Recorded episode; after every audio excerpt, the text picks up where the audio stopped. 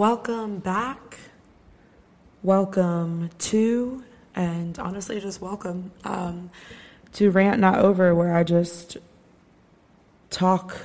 I just talk shit. I just talk about what's on my mind. Um, a lot of these thoughts are not finished, not complete, or honestly, could just be purely my first time ever saying it. Um, which I think the cool thing is the cool thing about talking because speaking in general, like they tend to start off obviously as just thoughts. Um, but when you talk, you really get to expand on those ideas and, you know, just figure it out basically. Like a thought is not a complete entity. And so when you get the chance to talk to someone else about it or even talk to yourself about it, um, it's like a really cool journey into like making the thought like something almost tangible, right? Like, okay, now I can explain this. I know how I feel about it. I know how it makes me feel, whatever. Uh, and on the note of talking to yourself, I think anyone who says they don't talk to themselves um, is either one, lying, or two, telling the truth which is also scary because it means that they're afraid of themselves, is how honestly I take that. I'm like, okay, I'm sorry, you don't talk to yourself? Um, are you afraid of what you might find out? I'm confused. Are you are you worried? Like do you not dig that deep into your own brain? Are you afraid what might come out if you actually talk and it doesn't even have to be deep right like you don't have to have a deep conversation with yourself but just on the day to day like you know you're mostly contemplating with your own brain so you're not going to check in real quick like hey you know i think we should uh i think we should go to the gym earlier today and then the other part of you is like yeah it's a good idea and then the other part of you is like no bitch we're sleeping in so I don't know, that went a different route than I anticipated on it. But basically, just talk to yourself. And if we're talking about the deep um, sort of conversations, not the super shallow, you know, day to day, I think if you don't do that, I think you're missing a huge part of what being a human is, like what being an aware, um, self aware human is. And if you've been around me enough, I'm sure I've told you at one point or not in our encounters that I honestly believe um, a huge part of happiness comes from self awareness. And I think it's because it gives you a sense of responsibility, right? Like, and happiness is not an external thing. I really do believe that it is a sense of ownership and responsibility over your own feelings, thoughts, actions, reactions, etc. And so to not take responsibility of those things, you place it in the hands of other people, right? So, for instance, um, you may have gone through like something in your childhood, right? And you haven't faced it, you haven't talked about it, you haven't accepted it, you haven't whatever. And there's always going to be a little part of you, like a void or an open wound or, you know, just a really vulnerable part of you um, that is pretty much open to the world because you haven't healed it yet. Or, you know, you thought you have, but really it's still open. It's not deep down under the surface. And so when other people kind of brush up against those wounds, right? Like, it hurts and it's very raw and it's real, and you sometimes lash out in certain ways because of it. Um, and it's almost like you expect these external forces, these other people, these situations, the finances, the relationships, what, whatever. You expect those to kind of bring you. I don't know if that was a good analogy. I don't know if the wound thing was a good analogy. It's just how I see it in my head. But you expect happiness and healing, I guess you could say, right, to come from external sources uh, when in reality, a lot of it is your responsibility. It's no one else's responsibility to make you happy, um, to make to make you feel fulfilled, to bring you, you know, fulfillment, uh, complete utter enjoyment, whatever the case is. Like a lot of those things root in your own um, your own self, and that's why I think talking to yourself is important. um, I might sound like a crazy person at this point, but just talking to yourself um, or talking to other people, right, about those sort of things.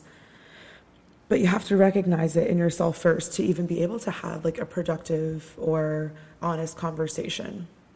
Um, and I think feelings and emotions are such a weird concept in the sense of you can't always put words on it, right? And we have. We have created words for anger and hurt and what it feels like to love and what envy feels like, right? Like we have these feelings and we've put these adjectives on them. So that's like our best shot at trying to explain what we actually feel. But I'm sure, excuse me, everyone has felt before that that scratches the surface of what the emotion actually feels like, like the physical sensation of it. But you got to try, like, to just feel those things and to not even try to put them into words or conversation or context that, like, you can actually conceptualize. That's dangerous because those feelings just fester and they emulate and they take over, good or bad ones, right? Um, so, either way, it's beneficial to, like, talk to yourself, uh, journal, talk to other people, and because we're all feeling things, we're all feeling feelings, um, and so to really try to to put them into words that you know you can understand um, is like the first step to even knowing that that shit exists. you know, like they are in us, but actually putting a name on it, right? It's like okay, if you're walking in a group of strangers, like you're in a swarm of strangers, there's a hundred of you, you're walking across a crosswalk. It's like, okay, yeah, you kind of, you know, subconsciously realize that these are other humans with other lives, families, etc. But they honestly don't hold that much value to you because you don't know their name, right? Like, and that's a very simple thing, but it's putting a label on that person. It's now personalized, it's emotional, more emotional so, like, if you're walking at a crosswalk with 100 people and you know two of the people in the crosswalk, and there was a person whose name you don't know gets like bumped by a car, like not hit, right? Like not traumatic, but like bumped. You're like, oh my gosh, like that's kind of crazy, right? But say you're walking with Jerry and you know Jerry, and Jerry gets bumped by a, you know, nudged by a car and you're like freaking out. Like that's your dude, right? That's your guy. That's Jerry. So it's kind of the same thing with f- feelings.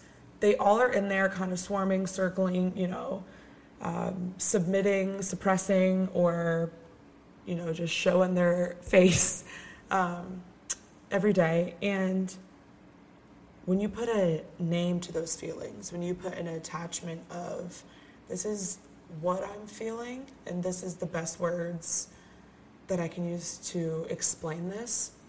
And it makes it real. And I've never said this out loud, honestly, but like now that I'm thinking of it, I feel like that is one of the first steps to healing is okay, I'm feeling this thing. Um, I felt it before, maybe not, but I need to talk about it. I need to feel it. I need to like put a name on it. I need to label it maybe. the label may change along the way as you get more comfortable, acquainted with this feeling, if you will. But you put a name on it and it's like, okay, wait, this is valid. How I'm feeling is valid. Um, this is an emotion and it's often like a gut feeling, right? Like emotions are pretty pretty tailored to how your body's responding to something. So it is valid. So acknowledge it. And uh, yeah, just move on from there. Like, all right, first step, first box checked.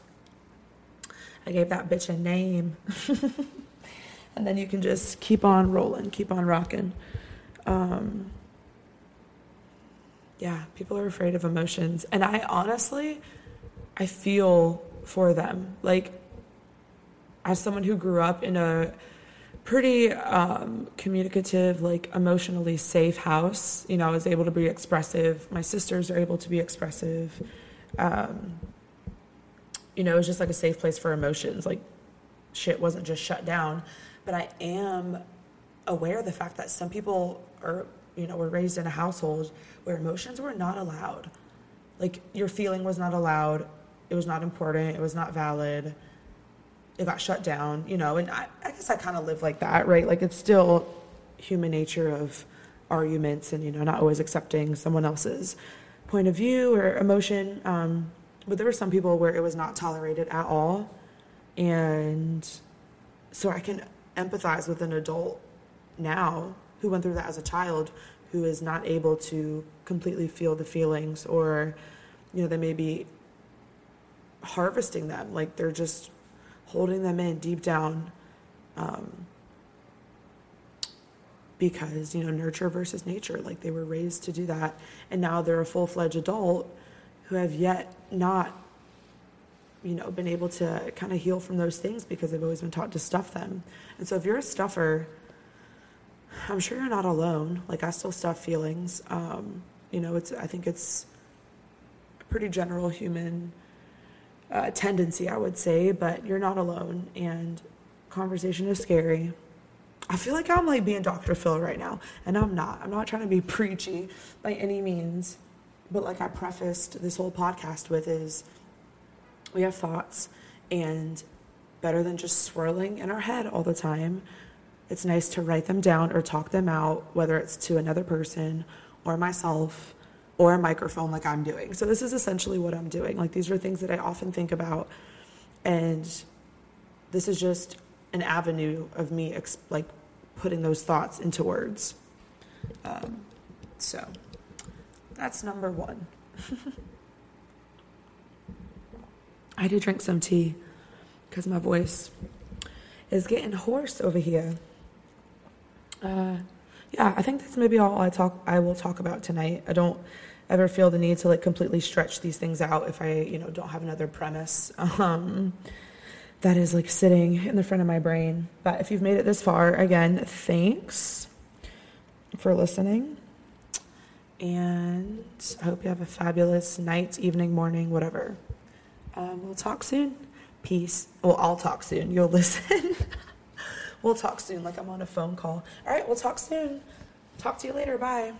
Um, all right, peace and blessings. Oh my God, my voice is such a bitch. I sound like a 14 year old pubescent boy. It cracks all the time. Okay, peace and blessings. Bye.